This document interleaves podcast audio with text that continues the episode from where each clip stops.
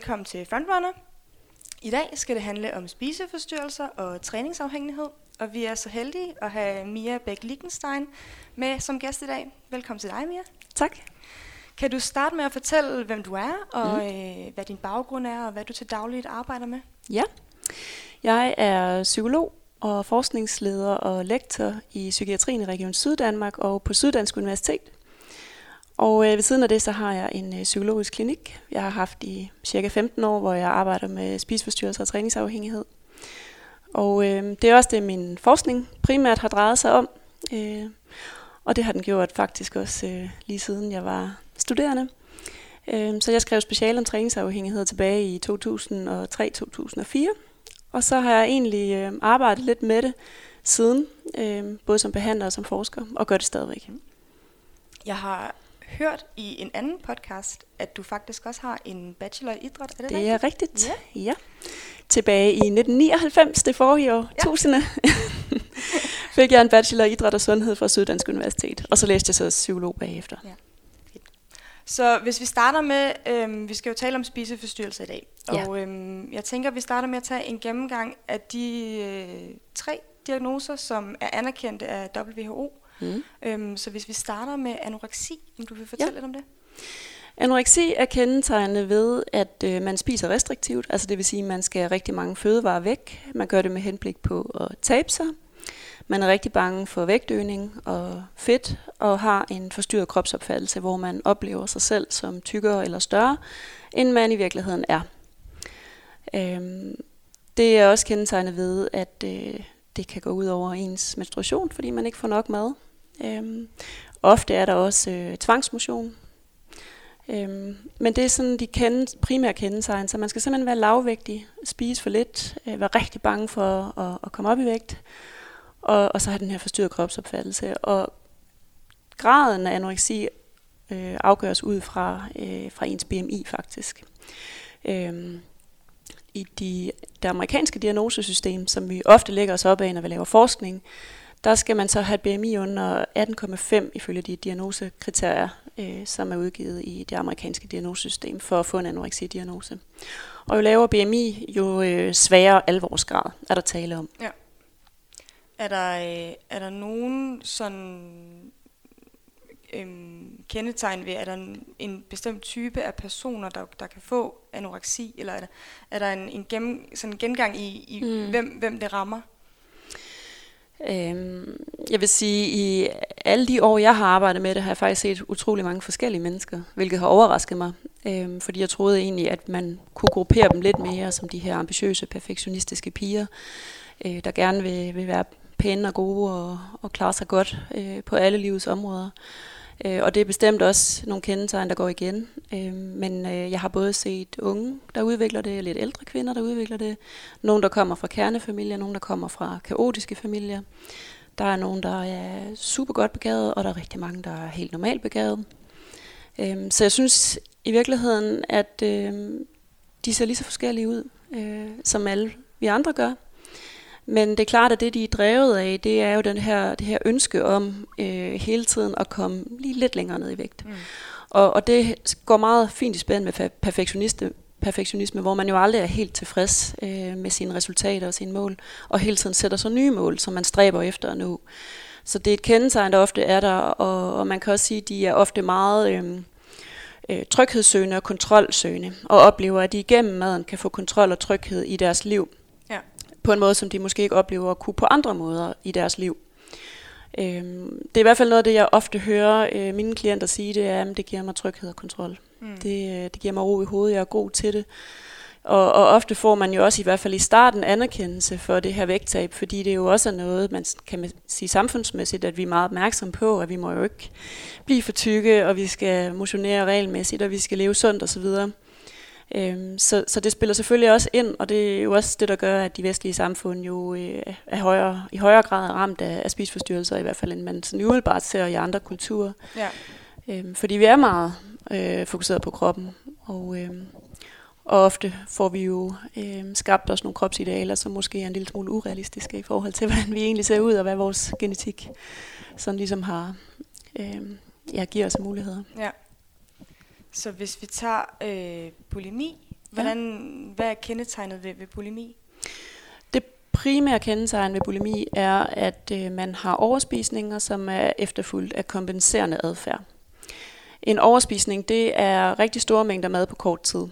Det er ikke bare øh, to stykker, stykker rugbrød og en gulerod. Det er, det er meget store mængder af mad. Det kan være en, en pakke franskbrød med Nutella, og så en, øh, en liter is og en pose chips og noget chokolade og noget slik oveni. Øhm, det er ofte usund mad, der bliver overspist, og øhm, det giver selvfølgelig enormt meget øh, skyldfølelse og skam efterfølgende.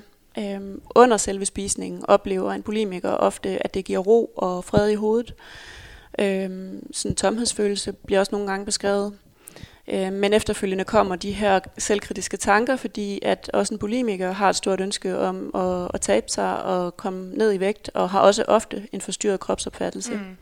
Så derfor er der altid kompenserende adfærd efter sådan en overspisning, og det kan være motion, det kan være opkastninger, det kan være øh, afføringsmidler, øh, det kan være faste. Øh, vi hører jo ofte om opkastninger, når vi snakker bulimi, og det er også en typisk øh, metode til at forsøge at undgå vægtøgning efter de her overspisninger. Men man kan faktisk godt få en bulimidiagnose uden at have opkastninger. Det vigtige er, at der er en kompenserende adfærd, øh, som udelukkende har til formål at, at forsøge at forhindre den vægtøgning, der måtte komme af en overspisning. Og det er antallet af forsøg på at kompensere mod vægtøgning, der afgør sværhedsgraden af bulimi. Så man kan sige, jo mere man kaster op, jo, vær, jo sværere bulimi har man. Eller jo mere man forsøger at faste og overtræne efterfølgende, øh, jo værre ens ja. bulimi. Kan, øh, nu, nu, nu fortæller du om, om de her overspisninger og den kompenserende adfærd, mm. men at en bulimiker også har det her ønske om at, om at tabe sig. Kan der mm. imellem overspisningerne, kan der være også en, en grad af restriktiv spisning? Ja, det kan der sagtens. Fordi faste eller diæter ofte er, også er et forsøg på at kompensere for en overspisning. Så det er meget almindeligt, at man hos bulimikere ser, at de øh, spiser restriktivt, måske en halv dag, måske en hel dag, måske endda to dage. Og så kan de ikke holde det, fordi sulten bliver for stor, eller fordi at trangen til mad, som de jo ofte bruger til at regulere følelser med, øh, bliver så stor, så de kan ikke modstå den. Og så kan de ikke tænke på andet end mad, før end de får lov til at, at overspise. Det her craving, altså mm. at jeg, kroppen skriger efter at få lov at få et kæmpe måltid. Mm. Øh, og det kan være udløst af sult, fordi de har spist restriktivt i en periode op til. Ja. Men det kan også bare være craving efter mad, fordi man måske øh, har haft en dårlig dag, eller er stresset, eller er ked af det, eller føler sig alene. Øh, så bliver maden øh, et, et middel til at komme væk fra de her svære følelser, og en måde at, at, at få lidt ro øh, i hovedet, og at få, øh, altså nogen beskriver det også som altså, øh, deres helle, eller øh, ja, et sted, hvor de kan få fred, og øh, egentlig bare være i deres egen verden. Hvis vi så tager, fordi vi har en, en, en tredje anerkendt diagnose, som er sådan forholdsvis ny, så vidt mm. jeg forstår, som mm. er den her BED, mm. eller Binge Eating Disorder. Ja. Kan du fortælle lidt om den? Ja. Øh, for lige at slå helt fast i forhold til diagnosesystemerne, ja. så er det en anerkendt diagnose i det amerikanske diagnosesystem, som jeg nævnte før. Ja. Øhm, og i Danmark, der følger vi WHO's diagnosesystem, det gør man i Europa, og øh, det er på vej, øh, den okay. 11. udgave af ja. det diagnosesystem, vi følger. Og, øh, og har været undervejs øh, i mange år efterhånden, men øh, skulle øh, slå igennem i Danmark i 2022. Så det er faktisk først fra 2022, okay. at BED er en diagnose i okay i det diagnosesystem, vi følger i Danmark. Godt, vi det på plads. Ja, ja. men øh, igen som forskere, øh, og egentlig også som øh, de behandlere, vi er, der arbejder med BID i dag, der bruger vi de diagnosekriterier, som er i det amerikanske diagnosesystem, og som formentlig bliver de samme i det, det nye udgave af WHO's øh, diagnosesystem. Men der er nogle små forskelle. Men, men det helt øh, karakteristiske ved BID, det er overspisningerne uanset hvilket diagnosesystem man kigger på, ja. så er det nogle meget voldsomme overspisninger, ligesom det er hos bulimikerne. Store mængder mad øh, på to timer, forbundet med kontroltab, øh, forbundet med skam og skyld og tristhed. Og, og egentlig selvom måltidet opleves som befriende og, øh, og som noget, man har gået og higet efter, så øh, bliver det også samtidig opfattet som enormt belastende og stressende for den person, der, der sidder i det her madorgie. Øhm, det, på den måde, det adskiller sig fra bulimi, er ved, at der ikke er kompenserende adfærd efterfølgende, i hvert fald ikke ret tit. At der er et par enkelte gange, hvor man så går ud og går en tur, eller tager ned i fitnesscenteret og paniktræner. Det kan man egentlig godt gøre med BD. Men hvis der er meget kompenserende adfærd, så er det faktisk bulimi og ikke øh, BD. Så det helt afgørende, det er øh, antallet af overspisninger om ugen i forhold til sværhedsgrad. Og, øh, og de er som sagt nogle meget, meget øh, store, øh, voldsomme overspisninger, som almindelige mennesker egentlig har svært ved at forestille sig, at der, der kan være så meget mad i maven. Mm. Og de spiser på trods af, at de ikke er sultne, og de spiser også på trods af, at de er mætte. Øhm, ofte har de meget svært ved at mærke mæthed og sult. Det gælder egentlig for alle spiseforstyrrelserne. Ja. Men en person med BD vil, vil blive ved med at spise, selvom kroppen egentlig er fyldt op med mad, og også nogle gange kan man næsten mærke, at, at maden sidder op i halsen, fordi man har spist så meget. Øhm, og alligevel er det rigtig svært at stoppe, fordi kroppen har vendt sig til store måltider, hovedet har vendt sig til store måltider, så det er ligesom om, at det virker ikke rigtigt efter mm. hensigten, hvis øh, man nøjes med en øh, pose Haribo-mix. Ja. Altså det er store mængder mad, der skal til, for at man oplever den der psykiske gevinst, som, som folk med BD beskriver ved at, at have de her store overspisninger. Ja, nu, nu siger du det her med, den, med den, en psykisk gevinst, fordi jeg tænker, at det kan være svært for, for nogle af os at, at helt forstå, hvad det er, mekanismerne bag sådan mm. en, en overspisning, både for bulimi og BED, fordi det kan jo lyde meget voldsomt, men hvad er det, hvad er det, det kan, det, det, det kan give folk, eller det giver folk mm. med de her spisninger? Jamen altså det, de fortæller, det er, at det er, de giver, giver ro i hovedet, øhm, det giver fred for tankerne, Øhm, nogle beskriver det her med, at alle mine ubehagelige, selvkritiske tanker, de forsvinder lidt, mens jeg spiser. Jeg tænker ikke på noget. Jeg sidder med min mad, og så måske sidder jeg og øh, kigger lidt ned i min telefon, og øh, scroller lidt på Instagram, eller jeg sidder og ser en amerikansk tv-serie imens, og er bare i min egen verden, hvor jeg ikke skal forholde mig til nogen eller noget. De her overspisninger foregår stort set altid alene og i skjul. Det gør det også for bulimikerne, og det gør deres kompenserende adfærd jo også ofte. Mm. Men det er noget, der sker alene, og, øh, og hvor man ligesom føler, at, øh, at her har jeg mit eget rum, hvor jeg bare kan, kan spise, og så øh, glo ud i luften, eller, eller gøre nogle af de her ting med at sidde og kigge på noget. Øh, de smager ikke ret tit på maden. Øh, de kan ikke helt huske, hvordan den duftede, og hvor lang tid de har brugt på at spise maden. Det går ofte meget, meget hurtigt. Øh, altså, der kan godt køre et halvt til et helt kilo slik ned på um, måske et kvarter, en halv time. Øh, noget, som vi andre øh, ikke engang ville kunne spise på en mm. gang, men, men uden at de egentlig opdager, at maden forsvinder. Og så er det først bagefter, når de er, altså har det fysisk dårligt på grund af de her kæmpe måltider, og tankerne om, åh oh, nej, nu tager jeg på igen, nu har jeg igen ikke kunne stå imod, at de begynder at, hvad skal man sige, vende tilbage til den verden, de kom fra, og, og, og deres lille frikvarter fra, fra tanker og, og fra deres liv øh, stopper. Og så er de jo forpinte, og, øh, og har også mange tanker om, at de burde gå på slankekur, og nu må jeg hellere få fat i en diætist, og øh, nu må jeg skære ned på sukker og fedt osv. Øh, alle dem, jeg har mødt med BD, har været på slankekur et utal af gange øh, i et forsøg på at, øh, at få styr på maden. Og det hjælper bare stort set aldrig, fordi det jo ikke er mangel på viden om mad. Mm. Det handler ikke om ikke at kunne tage sig sammen og ikke øh, spise rigtigt. Det er en psykisk lidelse, og det handler om følelser og om at maden får en, en funktion, hvor det regulerer ens følelsesliv. Og hvis ikke man forstår den kobling, så er det rigtig svært at behandle det via en, en slankekur. Mm. Fordi det vil være symptombehandling. Ja. Og det vil ikke virke på den lange bane, fordi de følelser, der ligger bag en overspisning, får man ikke taget fat om, hvis man kun kigger på, hvor mange gulerødder man skal spise, og om man kan finde noget fedtfattigt kød osv. Øhm, så, så det er lidt vigtigt at vide, når man arbejder med de her spiseforstyrrelser, at det handler ikke ret meget om mad. Altså det handler selvfølgelig også om mad, for meget eller for lidt. Mm. Og det handler også om vægt, for meget eller for lidt. Øh, men det handler aller, aller mest om tanker og følelser. Ja, jeg læste på et tidspunkt om en, vi lukker lige et vindue herover. Sådan. Om, om at, øhm, og nu vil jeg ved det, der er en lille ledning, der sidder ved din mikrofon. Ja. Jeg ved ikke, om du bare kan få den sådan bag skulderen, eller, eller bare lidt bag for dine rammer. Sådan mikrofonen, sådan der. Lige Yes. præcis. øhm, nu vi er ved... øh, Hvad hedder det? øhm, Nej, nu er vi bare ved vinduet. Det er vi kommet videre fra. Sådan. øhm, jeg kunne godt tænke mig, mens vi lige er ved de her anerkendte diagnoser, mm. øhm, de tre, hvor, hvordan er fordelingen i forhold til, øh, hvor mange har anoreksi, og hvor mange har øh, bulimi, og hvor mange har BAD, sådan Mm. cirka? Ja, altså jeg kan ikke huske tallene udenad. Man Nej. Kan kigge på Landsforeningen mod spiseforstyrrelsers hjemmeside, der står det. Der er færrest, der har anoreksi, om det er 1 eller 2 procent, jeg kan simpelthen ikke huske det.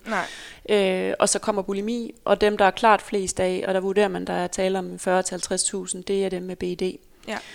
Øhm, så anoreksien er den mest sjældne spiseforstyrrelse, men det er samtidig den mest dødelige. Ja. Anoreksi er den psykiske sygdom, som flest dør af, og derfor er den super vigtig at tage alvorligt, også allerede i de tidlige faser, fordi den kan virkelig både øh, ja, ødelægge et liv og faktisk også øh, stoppe et liv. Det er jo, det er jo skræmmende. Ja. Øhm, hvad hedder det, hvis vi sådan går lidt videre til, fordi vi har også nogle, nogle spiseforstyrrelser eller træningsafhængighed, som hvis er en, en adfærdsafhængighed, så vidt jeg forstår, Ja. øhm, som jeg egentlig også godt kunne tænke mig, at vi kommer ind på, selvom de ikke helt er, er Mm. sådan anerkendt i de Yes. her diagnosesystemer igen, øh, endnu hedder det. Mm. Hvis vi starter med ortoreksi, Det er en øh, overdrevet optagethed af at leve sundt, primært i forhold til kost. Så det er noget med at følge alle de gængse kostråd, der er, og dem er der jo rigtig, rigtig mange af, især hvis man begynder at, at lede efter det. Så det bliver sådan en overoptagethed af at skulle leve sundt. Altså, øhm, ja, det kan være at undgå kød, fordi nu er der meget øh, fokus på det. Øh, men det kan også være med at, at skulle have det præcise antal øh, frugt og grønt i løbet af dagen. Øh, undgå øh, visse fødevarer, som man har læst kunne være skadelige på en eller anden måde. Så det, det er med henblik på at undgå at blive syg, altså få kræft eller diabetes eller hjertekarsygdom. Altså det her overdrevet fokus på at leve sundt, og det kan også godt slå igennem i forhold til træningen, altså hvor træningen også kommer til at fylde rigtig meget, fordi at vi har hørt, at jo mere vi træner, jo sundere er vi. Øhm, men, men sundheden har også en grænse. Altså på et tidspunkt, så er det her ekstreme fokus på, på sundhed ender faktisk med at blive rigtig, rigtig skadeligt og usundt, øh, fordi det bliver drevet til det ekstreme. Man ender med at ekskludere så mange fødevarer, så det faktisk næsten er umuligt at spise noget. Øhm, fordi hvis du både skal leve efter øh, 5-2-kuren og øh, stenaldermad og kernesund familie, hvad der ellers mm. har været, det er lidt øh, nogle ældre Ja. øh, kostreligioner, men der kommer hele tiden nye. Og, øhm, og hvis man forsøger at følge dem alle, så er der ikke ret meget mad tilbage, man egentlig kan spise øh, med god samvittighed. Og det bliver i hvert fald ikke særlig nydelsespræget. Det bliver tvangspræget, og ofte opstår der en masse regler omkring måltider også, at det skal spises på et bestemt tidspunkt, på en bestemt måde, et bestemt sted. Øhm, så det bliver mere og mere tvangspræget og øh, ufrit, og øh, ikke drevet af lyst overhovedet. Mm. Men det er som sagt ikke en anerkendt diagnose, Nej. og det er ikke noget, vi ved så meget om endnu, men det er dog et fænomen, vi har kendt i nogle år, og som kan være forløberen for en spiseforstyrrelse. Ja. Øhm, jeg tror, at man kan sige, nu er vi, i, øhm, og i hvert fald lytterne for, til den her podcast, er mange, som kommer fra et, et, et træningsmiljø og et Mm. løbemiljø, hvor mange jo lever ja. rigtig sundt. Mm. Og jeg, jeg tænker, jeg tror, der er mange, der kunne have svært ved at se forskellen på, hvad er sundhed og hvad er sygelig sundhed. Kan man Mm. mm. sige noget om nogle, nogle, Mm. nogle ting, som adskiller sig fra almindelig sund adfærd til noget, der kunne være en, en hen mod en Mm. ortoreksi? Det er jo rigtig svært at sætte en præcis Ja. grænse for, hvornår noget går fra at være sundt til at blive sygt. Det er jo sådan lidt glidende overgang, og der er et meget stort gråzonefelt, øh, hvor det sådan lidt kan tippe begge veje, men man kan sige, der hvor at øh, ens stræben efter sundhed ender med at give flere problemer, end det egentlig giver sundhed, Mm. øh, der er der grund til at stoppe op og kigge lidt på det. Og det kan være det her med, at det bliver for restriktivt, at det begynder at hæmme ens sociale liv, fordi man kan ikke spise sammen med andre, fordi man bliver nødt til at have sin egen mad med, eller spise det derhjemme, fordi der skal være ro, og, og der måske skal være sådan nogle ritualer omkring spisningen. Øh, så når det hæmmer ens sociale liv, når det begynder at gå ud over ens helbred, fordi man måske ikke får spist nok heller til at, at holde en sund vægt, Mm. øhm, man kan også komme til at være altså ende i mangeltilstanden, fordi man simpelthen ikke får de vitaminer og mineraler, der skal til, eller det fedt, der skal til, for at man kan fungere normalt. Øhm, så der kan være fysiske konsekvenser, og, og rent mentalt, så er det jo et kæmpe arbejde hele tiden, at øh, skulle være på jagt efter det næste sunde måltid. Øh, man tænker på mad hele tiden, fordi at, øh, at det faktisk er, at bliver enormt svært at spise, fordi der kommer så mange regler omkring mad. Øh, og så lidt på den der liste, der hedder, det her må jeg godt spise. Så, så den, den bliver ofte mindre og mindre. Så, så der er jo på et tidspunkt, hvor det skrider, og, og præcis hvornår det skrider, kan være rigtig svært at sige, men, men jeg synes alligevel også, mange af dem, jeg møder, er ret gode til at sige, om det var faktisk juleferien, det skred for alvor for mig, eller, eller det var her i foråret, altså, hvor de har en fornemmelse af, at der begyndte det at komme mm. over på en måde, hvor jeg tænkte, mm, nu er det ikke sjovt mere. Øh, jeg mister glæden ved det. Øh, det bliver tvangspræget, og, øh, og det hæmmer mig. Altså mit mm. liv bliver ufrit. Når man begynder at have den slags tanker, så, øh, så, så er det vigtigt at stoppe op og få kigget lidt på, er det på den måde, jeg gerne vil. Men det er klart, at når man er i nogle miljøer, hvor alle andre også går rigtig meget op i sundhed, ja. og ser sunde ud, og lægger billeder på sociale medier af, hvor sundt de spiser, og hvor sundt de lever, så det er svært ikke at blive påvirket af det, især som ung, men, men det gælder egentlig os alle sammen, at hvis vi hele tiden bliver eksponeret for mennesker, som er meget slanke og har en lav fedtprocent og, og lægger de rigtige måltider ud på sociale medier, så bliver vi præget af det. Øhm, og vi kan meget hurtigt komme til at føle, at vi fejler eller synder, hvis vi spiser en is. Øhm, nu er det jo i disse tider, vi optager her fantastisk dejligt vejr og, og lige vejr til en is. Øhm, og der kan man jo føle, at man er enormt syndig og forkert, hvis man nyder sådan en is.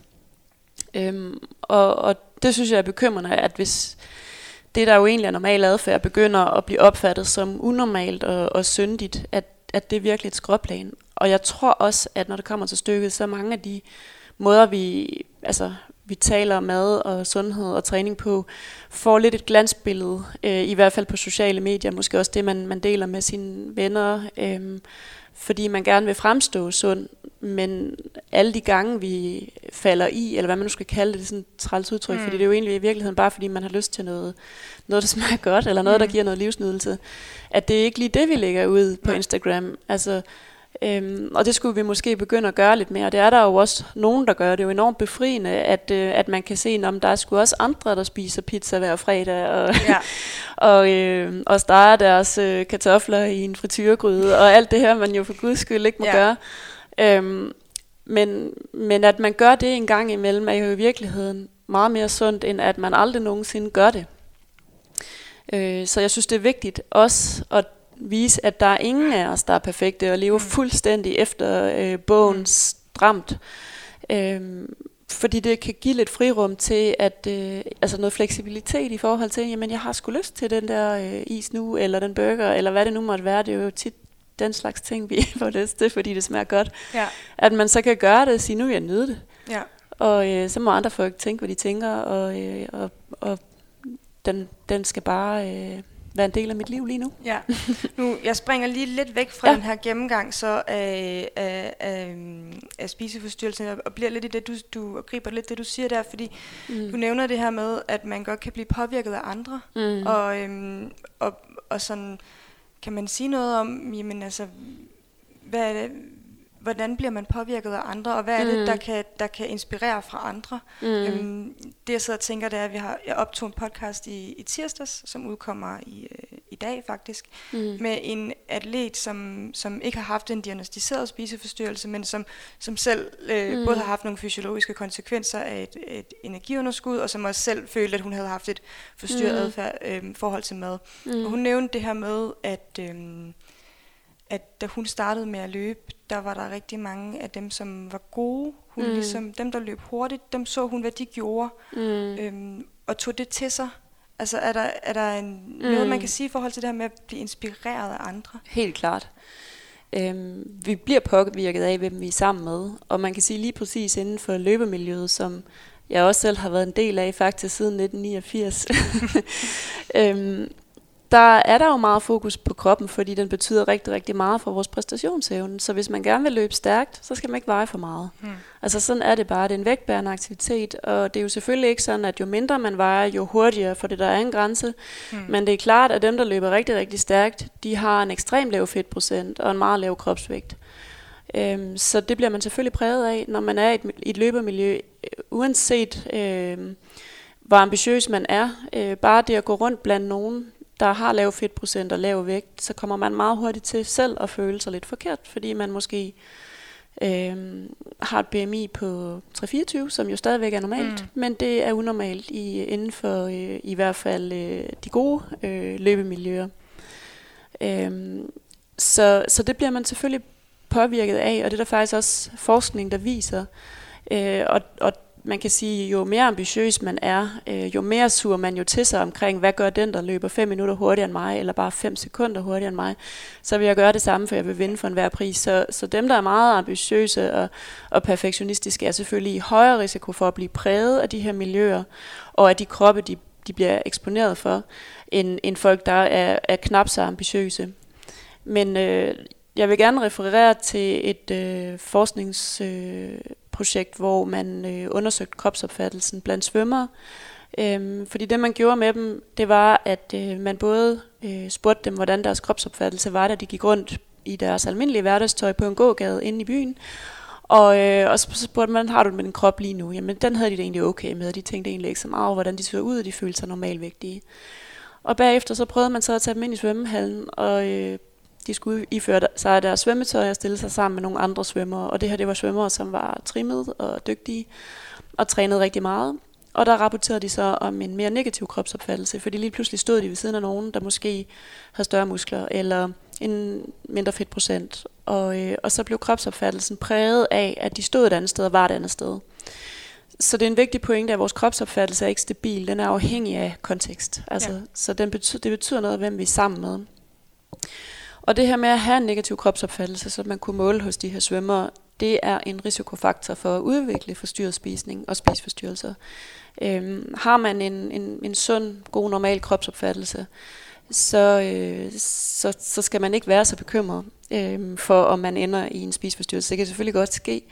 Men, men en negativ kropsopfattelse er i hvert fald en kæmpe risikofaktor for, at man bliver mere øh, rigid omkring sin spisning, og, og bliver mere utilfreds med, hvordan man ser ud, og bliver mere bange for at tage på, og bliver mere bange for at spise de forkerte ting. Ja. Øhm, hvis vi fortsætter til træningsafhængigheden, øhm, nu bliver det lidt skarpt spring, men, men om, mm. om du kan fortælle en lille smule om det? Ja.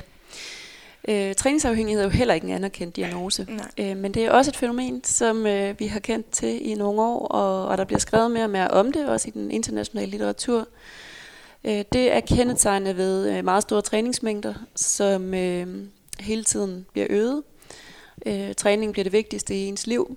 Øh, man har meget, meget svært ved at undvære sin træning. Vi synes selvfølgelig alle os, der dyrker motion, det er træls, hvis vi ikke kan træne på en dag, hvor vi havde planlagt det, og det er meget irriterende at få skader, som forhindrer vores mm. øh, træningsprogram osv. Men for en træningsafhængig, der er det altså decideret ulideligt at ikke kunne komme afsted, hvis der er en familiefødselsdag, der kommer i vejen. Så det med abstinenser i form af restløshed og uro og frustrationer og, og vrede, eller angst og, og tristhed, når det er, at man ikke kan træne, som man plejer.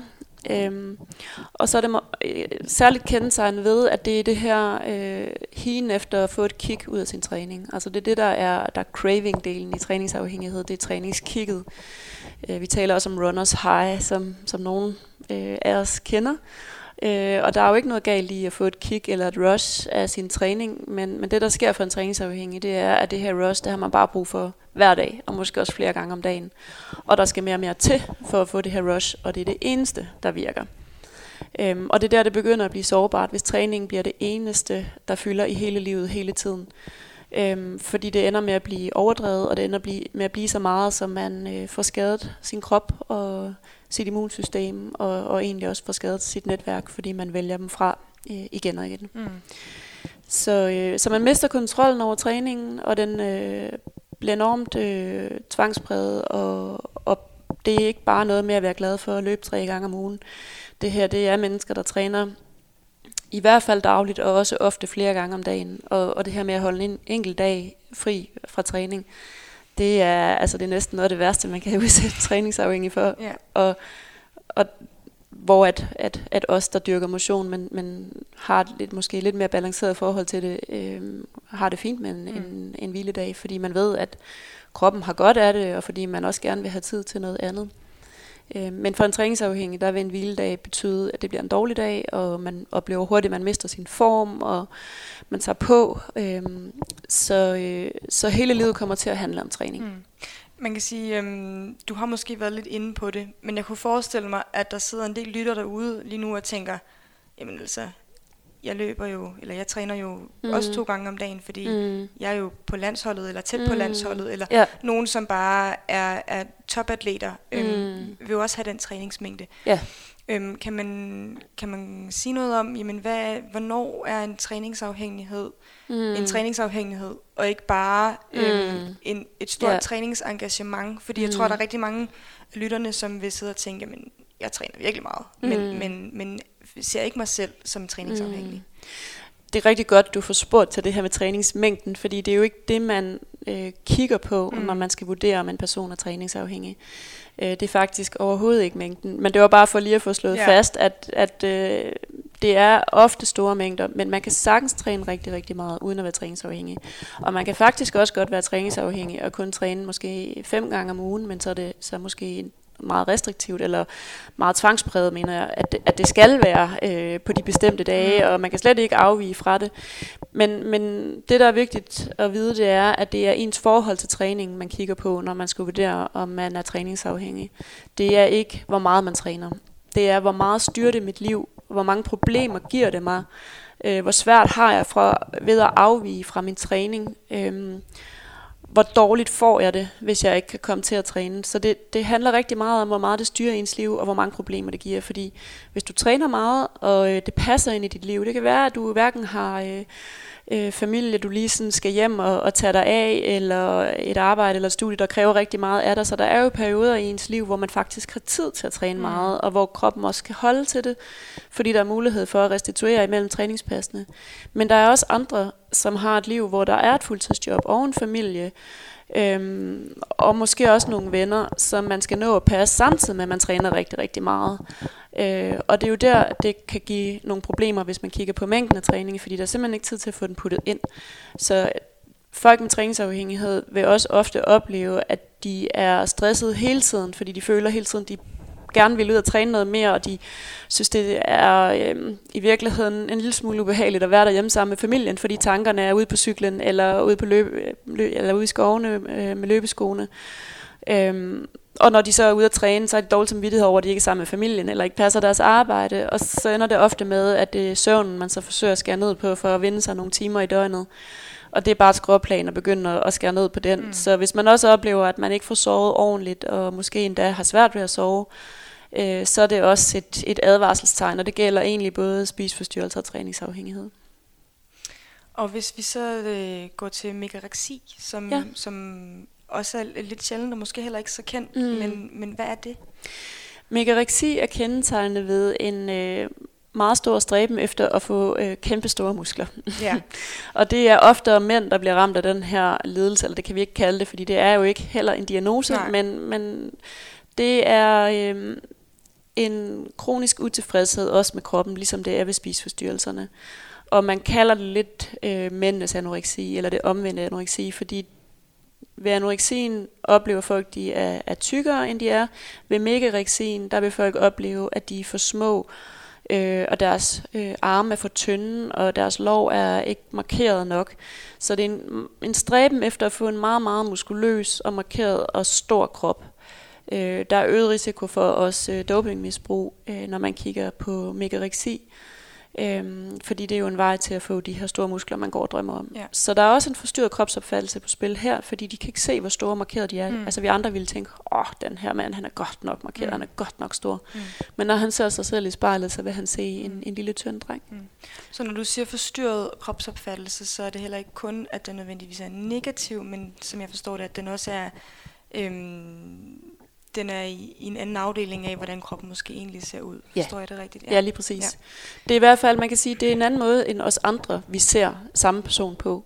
Altså, vi vil jo øh, se personen sådan, som personen vidderligt ser Mm, ud. mm. Men når man ser det indenfra og kigger på sit spejlbillede, så er det et forstyrret billede, man ser. Altså det er kroppen eller hjernen danner et forkert Mm. billede, Mm. eller også så øhm, er man ekstremt kritisk, når man kigger på det, og på den måde bliver det lidt forskruet. Mm. Så, så man kan sige, det er jo en del af det, der gør, at det er en psykiatrisk lidelse, når vi snakker anoreksi og, og forstyrret kropsopfattelse, fordi det er decideret en skæv vurdering af sig selv. Altså helt skæv vurdering af sig selv. Ja.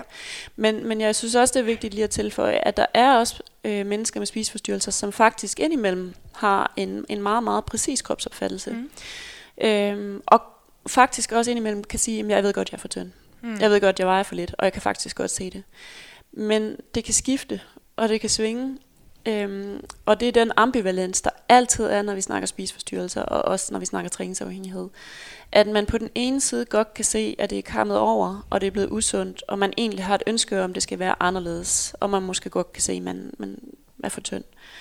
Øhm, men det kan skifte i løbet af få minutter, Mm. til at man tænker, nej, jeg har sgu egentlig styr på det, og øh, jeg har lyst til at tabe mig noget mere, eller jeg vil gerne træne endnu mere, og der er ikke nogen, der skal blande sig, fordi det her, det fungerer for mig, og, øh, og det vil jeg gerne blive ved med. Så den her ambivalens er rigtig vigtig at forstå, øh, når man snakker om de her ting, at den kan altså skifte, Mm. og det kan være rigtig svært for os, der står på sidelinjen, og for de pårørende, at, at de kan svinge i deres motivation for at lave noget om, men også i deres øh, indsigt i deres egen lidelse. Mm.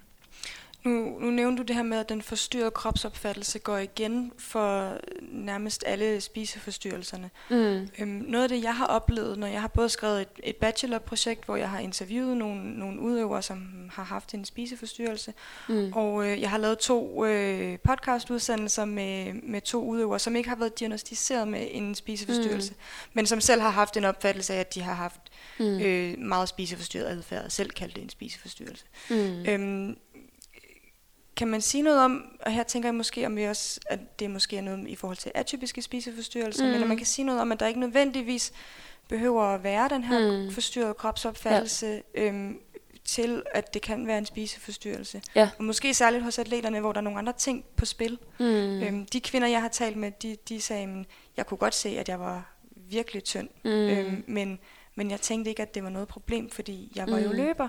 Præcis. Og, øh, og det er jo det her øh, store gråzonefelt, hvor at man måske har lidt symptomer, men uden at opfylde det fulde øh, diagnosebillede øh, eller de, de, de diagnostiske kriterier. Øhm, derfor er der også både i det diagnosesystem, vi anvender nu, øh, og øh, det, man bruger i USA lige nu, det, der hedder en uspecifik spiseforstyrrelse. Øhm, og der er faktisk også noget, der hedder atypisk anoreksi og atypisk bulimi i det diagnosesystem, vi bruger i Danmark lige nu. Øhm, og pointen ved at have dem, det er, at man kan rumme de typer af spiseforstyrrelser, hvor det ikke er en fuldstændig ren øh, anorektisk problemstilling, eller fuldstændig en, en helt klokkeklar bulimi, men hvor der er måske restriktiv spisning, og en negativ kropsopfattelse, og en forpinthed, der drejer sig om mad og krop og vægt. Øhm, og det er i virkeligheden jo den slags spiseforstyrrelse, der er aller, aller flest af. Øhm, og det hedder en uspecifik spiseforstyrrelse, er faktisk en diagnose. Der, hvor Ja. man har nogle af symptomerne, men ikke dem alle sammen. Mm. Øh, og så er det jo en hårfin grænse, hvornår man siger, at det her det er en uspecifik spiseforstyrrelse, og den kan og skal vi behandle. Eller der, hvor vi siger, at der er tale om forstyrret spisning, og noget, der måske kan ende i en uspecifik eller en specifik spiseforstyrrelse. Det er, kan være lidt noget mudder at arbejde med de her atypiske og uspecifikke spiseforstyrrelser, for derfor forsøger man at gå væk fra dem i diagnosesystemerne. Og det har man gjort ved at gøre diagnosekriterierne en lille smule bredere, så der er flere, der kan få en ren diagnose. Ja. øh, men det betyder også, at der er flere, der kan få en, en anoreksi-diagnose eller en bulimi-diagnose, end der var øh, med de tidligere Ja, diagnosesystemer. fordi hvis jeg har forstået det ret, så i den næste Mm. anoreksi-diagnose kriterier, der kommer, Ja. der er det diagnostiske kriterie sådan, at man ikke skal have en så lav vægt, som man Ja, tidligere har skulle have. præcis. For, ja. Før hed øh, BMI-grænsen 17,5, og nu hedder den 18,5, fordi man følger WHO's øh, kriterier for undervægt. Det er Okay. bare et eksempel. Ja. Og i forhold til bulimi, kan du faktisk have færre overspisninger og kompenserende adfærd, og stadig få en bulimidiagnose, end man kunne med det tidligere system. Okay. Så det er simpelthen for, at vi kan være mere præcise i vores diagnostisering. Øhm, men jeg synes, det er vigtigt at sige, at, øh, at der er rigtig, rigtig mange, der har nogle af de her symptomer, uden de måske opfylder kriterierne for en, en, en specifik diagnose, men alligevel er forpinte af det, og har nogle vanskeligheder øh, som følge af, at de spiser øh, restriktivt, eller tvangspræget, eller, eller overdrevet, eller hvad der nu er deres øh, udfordring i forhold til mad. Øhm, og, og det er bare super vigtigt også at være opmærksom på, fordi det kan være forløberen for, en spiseforstyrrelse, og det kan også være noget, der virkelig nedsætter ens livskvalitet, uanset om det er diagnostiserbart eller ej. Mm. Øhm, og det tror jeg, man vil se i mange af de miljøer, hvor man træner rigtig meget, og hvor, hvor kroppen er ekstrem i forhold til, til normerne, øhm, i forhold til, hvad der skal til for at præstere godt. Altså inden for løb, der er det jo, at, at vægten har jo en Mm. afgørende betydning. Men der er også andre sportsgrene, der er udsatte. Øh, det er dem, hvor at, øh, de er inddelt i vægtklasser. Altså det kan være kampsport, boksning, hvor du skal have en bestemt vægt øh, for at stille op i en bestemt øh, vægtklasse. Øh, men det kan også være det, der hedder de æstetiske idrætter, altså sportsdans og gymnastik, hvor at det er kroppens ynde og fremtoning, øh, og den skal fremstå æstetisk. Øh, at der også er en overrepræsentation af mennesker med spiseforstyrrelser. Det er forskning fra udlandet, der har Mm. vist, at det er sådan de tre grupperinger, vi kan kigge på, når vi skal se på, hvor er der en, en øget risiko. Og det er selvfølgelig, fordi miljøerne er på den måde, at, at kroppen og, og vægten har en Mm. kæmpe stor betydning Mm. for, hvor godt man klarer sig. Kunne man tale om, at når det er de her bestemte typer idrætsgrene, som har en forhøjet forekomst i forhold til andre idrætsgrene, at det måske også er fordi, at der er en risiko for, at der i den type idrætsgren udvikler sig en kultur, som er Mm. meget madfokuseret, eller fokuseret på en vis kropstype eller lav vægt. Mm. Altså, det er jo klart, at man får jo ikke en, en lav vægt uden at arbejde for det, medmindre Mm. mm. man simpelthen er født og er genetisk disponeret for at have en lav kropsvægt, Mm. mm. hvilket der jo er nogen, der er. Der er Mm. bare nogle mennesker, der er født med at, at kunne trives med et BMI på 18, og så Mm. vil der være andre, der ville skulle virkelig pine og sulte sig selv for at have et BMI på 18. Mm. Øhm, så vi er selvfølgelig forskelligt skruet sammen fra naturens hånd, og, og derfor er det også øh, forskelligt, hvad, hvordan vi bliver præget af at være i de her miljøer, hvor meget vi skal kæmpe for at leve op til Mm. de idealer, der er omkring den perfekte sportskrop. Men, men hvis man skal ned og have et, et lavt BMI for at klare sig godt, så vil langt de fleste skulle kæmpe rigtig, rigtig hårdt for Mm. det. Øhm, og det vil man jo se, at folk i miljøerne gør Mm. for at, at toppræstere. Og det er klart, at det lægger man jo mærke til. Hvad gør de andre? Øh, og hvad skal jeg gøre for at blive bedre? Og hvis man oplever igen og igen, jamen hver gang jeg taber 500 gram, så løber jeg hurtigere. Og for at tabe 500 gram, jamen så skal jeg så skære x antal kalorier fra i min kost, eller jeg skal øh, træne hårdere eller mere for at, at, at opnå øh, den her negative energibalance, som gør, at man taber sig. Mm. Øhm, så, så det er klart, at det ligger jo i miljøet, at hvis du skal toppræstere øh, inden for løb, så, så skal du bare have en lav vægt, Mm. og det kræver noget arbejde. Mm. Øhm, og at man lever på den måde i nogle år, og, øhm, og øh, hvad skal man sige, tillader sig selv, at der er nogle udsving, og der er nogle muligheder for også at få noget sundt, og man egentlig øhm, grundlæggende er velernæret øhm, på alle mulige måder, så kan man jo godt leve på den måde, hvor man stræber efter øh, gode resultater, uden at det nødvendigvis hverken ender i en spiseforstyrrelse, eller i underernæring, eller i det, der hedder relativ energimangel, som også er noget, man begynder at snakke meget om øh, i forhold til løb blandt andet. Øh, så det er jo ikke sådan, at alle topløbere, eller alle, der gerne vil løbe stærkt, nødvendigvis lider mange afsavn, eller oplever, at det giver dem problemer. Mm. Men det er klart, at jo længere tid man gør det, øhm, og, og jo lavere vægt man har, jo lavere fedtprocent man har, jo større risiko er der selvfølgelig for, at det giver en problemer. Ja. Men, men nogen vil jo kunne holde til det et par år, uden at skulle betale en høj pris bagefter, og andre vil ikke kunne holde til Mm. det. Og ingen af os ved, hvordan vores krop eller vores hoved vil reagere på længere tid med for lidt mad Mm. og, og for lidt energi i kroppen og for lidt restitution. Mm. Det kan man sagtens holde til i, igennem længere tid, Ja. uden at opleve, at, øh, at det hverken er hårdt eller, eller træls. Men, men når man så om to, fem eller ti år ender faktisk med at øh, få, øh, for tidlig knogleskørhed, altså hvor knoglerne ikke har Mm. fået, altså det er jo mm. især hvis, hvis kvinderne ved jo, eller vi burde vide, der er mange, der ikke ved, men at hvis menstruationen ophører ja. eller bliver forstyrret som følge af meget træning og for Mm. lidt mad, så er der bare en større risiko for, at man ender med at afkalde sine knogler Mm. alt, alt for tidligt, og det ender, kan ende med knogleskørhed, det kan ende med knoglebrud, træthedsbrud. Øhm, og, øh, og det tror jeg ikke, der er ret mange, der tænker på, når de er en 18-20 år, at jeg måske allerede får knogleskørhed som 30 eller 35 år. Mm. Men nogle af de klienter, jeg møder øh, i min klinik, er ikke meget mere end 30-35 år, og har konstateret osteoporose og har haft træthedsbrud af flere omgange. Ja. Og det er bare for at nævne en konsekvens af øh, energimangel Mm. og, og meget lav øh, fedtprocent og fraværende menstruation. Vi kommer forhåbentlig, øh, det er i hvert fald planen, senere hen til at lave en separat podcast omkring mm. De fysiologiske konsekvenser Ja. af, af relativ Spændende. energimangel. Ja. ja, spændende. Så, øhm, så det er helt fint, men, øh, men jeg tænker, yes. Vi holder os til, til Det er godt. til dit, dit speciale, fordi vi har jo ja. Vildt meget tid. Øh, men, men jeg kunne godt tænke mig at høre lidt om, øhm, om risikofaktorer i forhold til at udvikle mm. en spiseforstyrrelse. Ja. Øhm, og der tænker jeg både på sådan disponerende og udløsende, mm. og, måske også, hvad der sådan kan holde en fast i mm. et Mm. spiseforstyrret mønster eller en spiseforstyrrelse. Ja, og, øh, og du nævner jo lige alle de øh, buzzwords, øh, som vi altid tager i betragtning, når vi skal vurdere risikoen for at udvikle en, en problemstilling eller en lidelse. Fordi at øh, det er jo i virkeligheden ret komplekst, og der er altid nogle disponerende faktorer. Der er altid nogle udløsende faktorer, og der er altid nogle vedligeholdende faktorer, når man skal prøve at forstå den her øh, problemstilling og, og forstå, hvad der har ført til en spiseforstyrrelse.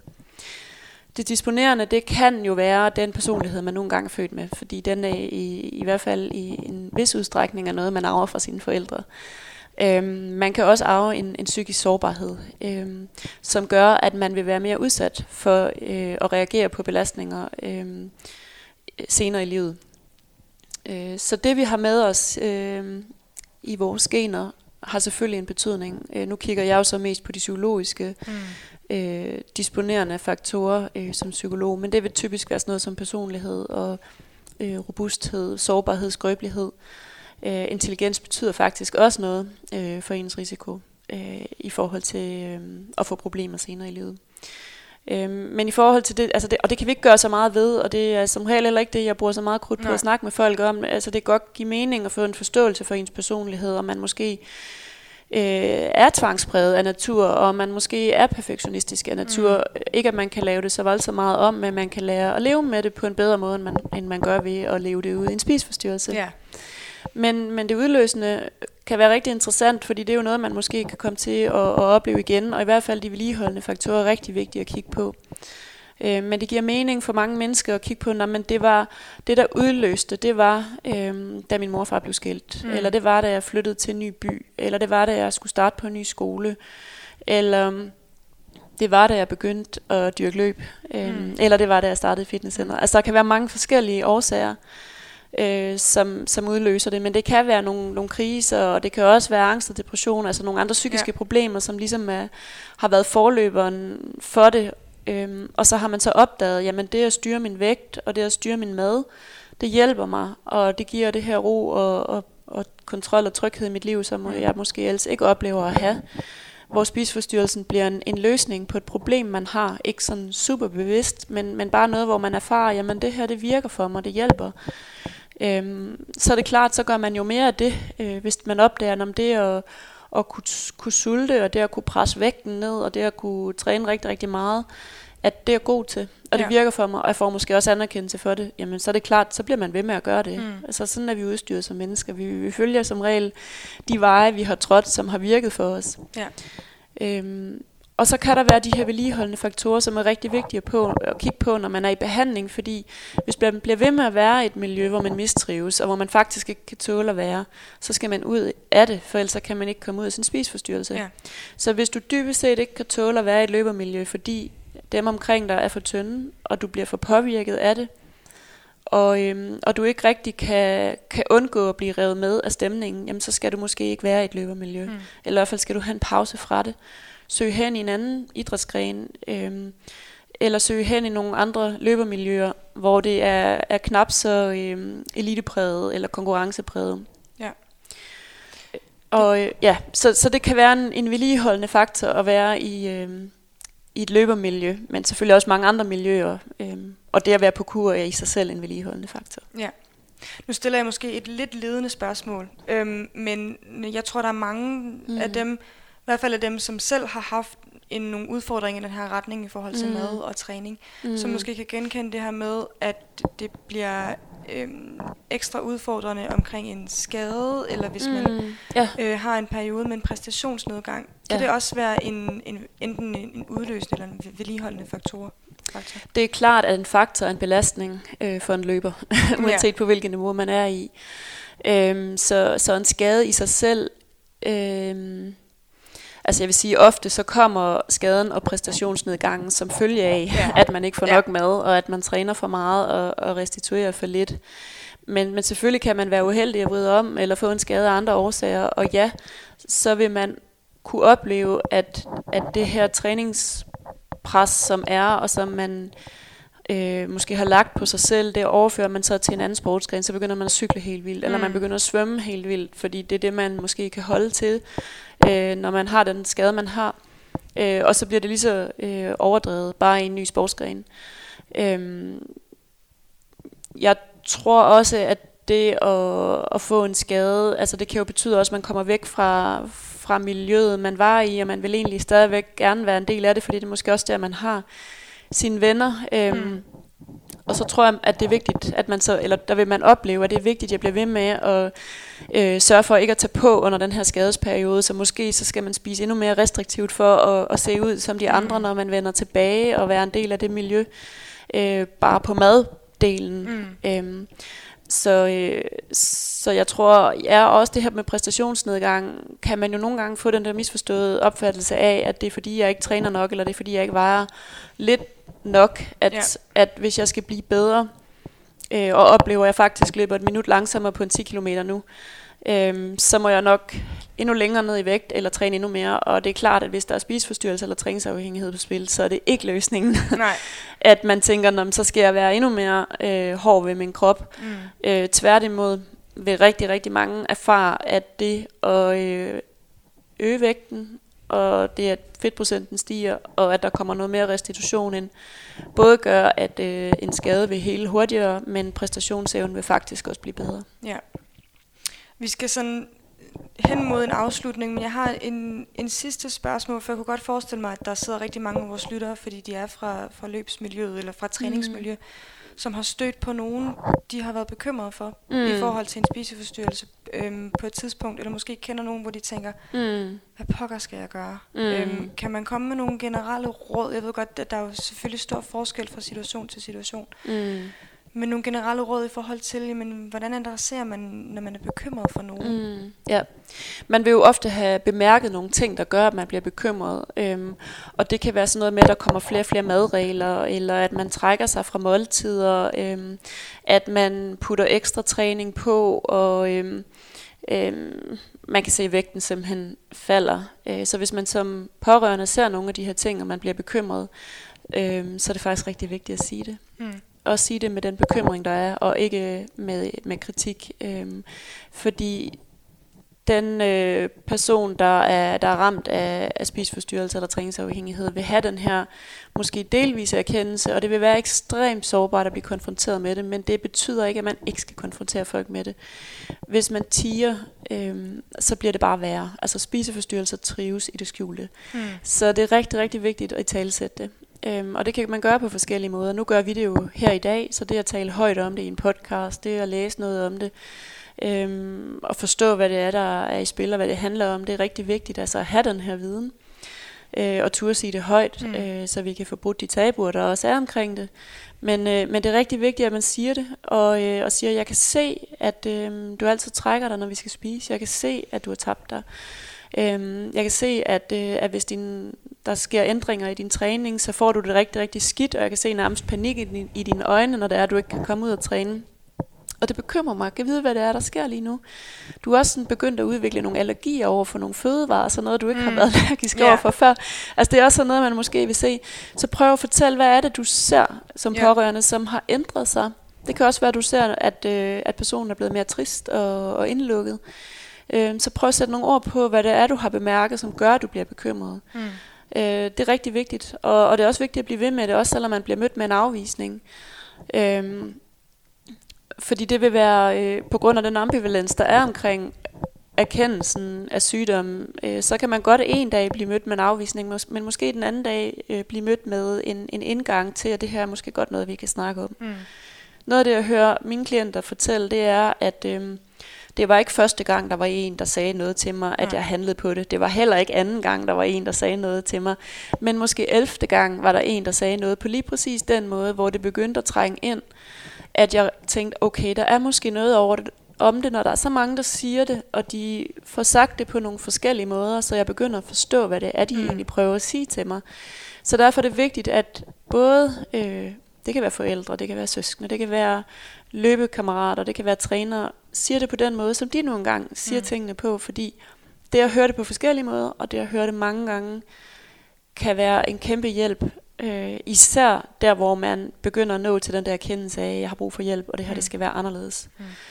Øh, det er i hvert fald helt sikkert, at hvis der ikke er nogen, der siger noget, så kan det få lov at udvikle sig i det skjulte og blive rigtig, rigtig alvorligt. Og det er klart, at øh, jo lavere kropsvægt, øh, jo flere opkastninger, jo længere tid man er syg, jo dårligere bliver ens prognose. Altså det viser forskning simpelthen. Så det er vigtigt at sætte tidligt ind. Og når du siger prognose, så er det sandsynligheden for at få det bedre? Eller, eller, ja, altså, det er prognosen for helbredelse. Ja. Altså man kan blive rask igen. Øhm, så derfor er det vigtigt at, at, at sætte tidligt ind i mm. forhold til de her øh, lidelser. Det er det jo generelt med, med alle mulige lidelser. Men det er det også her. Øhm, hvis man synes, det er svært, og man er usikker, og det kan det være, fordi det jo er, øh, som sagt, en, en, en, hvad skal man sige, en lidt øh, mystisk lidelse, fordi dem, der er ramt af den, nogle gange ikke kan se det selv, og faktisk ikke ønsker at blive raske, og det kan være svært at forstå for os andre. Øh, hvorfor har du ikke lyst til at få det bedre? Øh, og, og det kan gøre, det kan være lidt svært at, at, at, at tage fat i, fordi man måske bliver mødt med en, der bare svarer, jeg har det fint, det går godt. Øhm, at, at hvordan pokker skal man så øh, tage fat om det, hvis man bare bliver mødt med den der, jeg har styr på det, og det går fint. Øhm, der er det bare vigtigt at blive ved med at, at, at sige det højt, og at... Øh, at der måske er nogen i de miljøer, man er i, som ved en lille smule mere om det. Mm. Altså hvis man er i, altså har en, en løbeklub, og, og der er nogle trænere eller nogle ledere, som tænker, det her det kunne jeg godt tænke mig at sætte mig lidt mere ind i, og forstå mm. lidt bedre. Sådan så man ved, hvem er det, jeg kan gå til i klubben, mm. som ved lidt mere om det her, eller ved, hvor man kan få hjælpen. Ja. Øh, fordi jeg tænker jo ikke, at alle øh, trænere og alle ledere skal vide rigtig meget om spiseforstyrrelser, men hvis der er en, der gør det, så man siger, at det er den her kontaktperson i den her klub, mm. som er den, der ved lidt mere om det, og som måske har nogle forslag til, hvor man kan søge hjælp, når man en dag når dertil, hvor man tænker, nu, nu vil jeg godt øh, have noget støtte til at komme ud af det.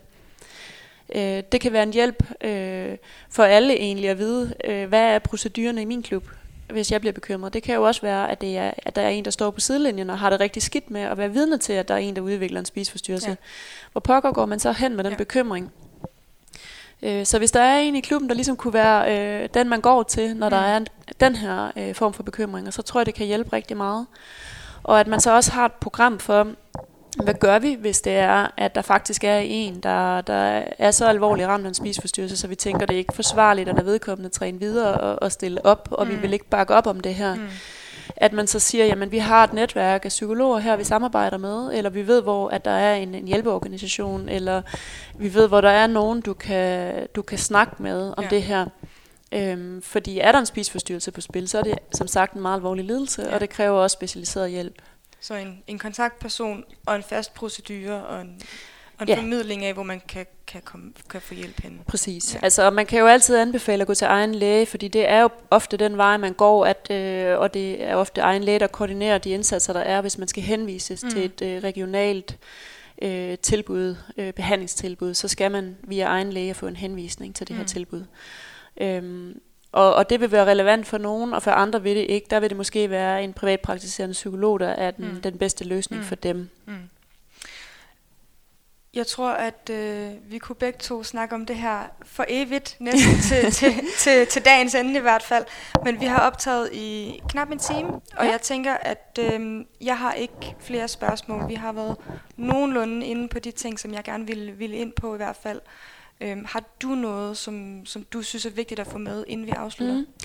Jeg synes, det er vigtigt at sige, at man kan godt komme ud af en spiseforstyrrelse. Man kan godt få det fuldstændig sundt og normalt, og, og dyrke sin løbesport på den anden side af mm. en spiseforstyrrelse. Så, så jeg vil gerne give lidt håb for, at, ja. øh, at det kan blive bedre, og det kan blive rigtig godt. Øhm, og jeg vil også sige, at øh, langt de fleste løbere er jo sunde og raske og skal bare nyde deres løbesport. Mm. Så det her det er ikke nogen kritik af sporten. Det er ja. egentlig noget med at, at tage de få øh, mennesker alvorligt, hvor det bliver rigtig, rigtig slemt, og hvor de bliver rigtig, rigtig syge, fordi de har brug for hjælp. Mm. Og, øh, og det kan miljøet være med til at bakke op om. Øh, og derfor så synes jeg, at sådan en udsendelse er rigtig vigtigt. Så, så jeg vil gerne sige, at øh, der er håb, og, og og man skal blive ved med at nyde sit løb, ligesom jeg også selv gør. Ja, og jeg gør. Dejligt. Ja. Så vil jeg sige rigtig mange gange tak, fordi at du vil gøre både mig og lytterne øh, lidt klogere på spiseforstyrrelser og på træningsafhængighed. Velbekomme. Ja, tak.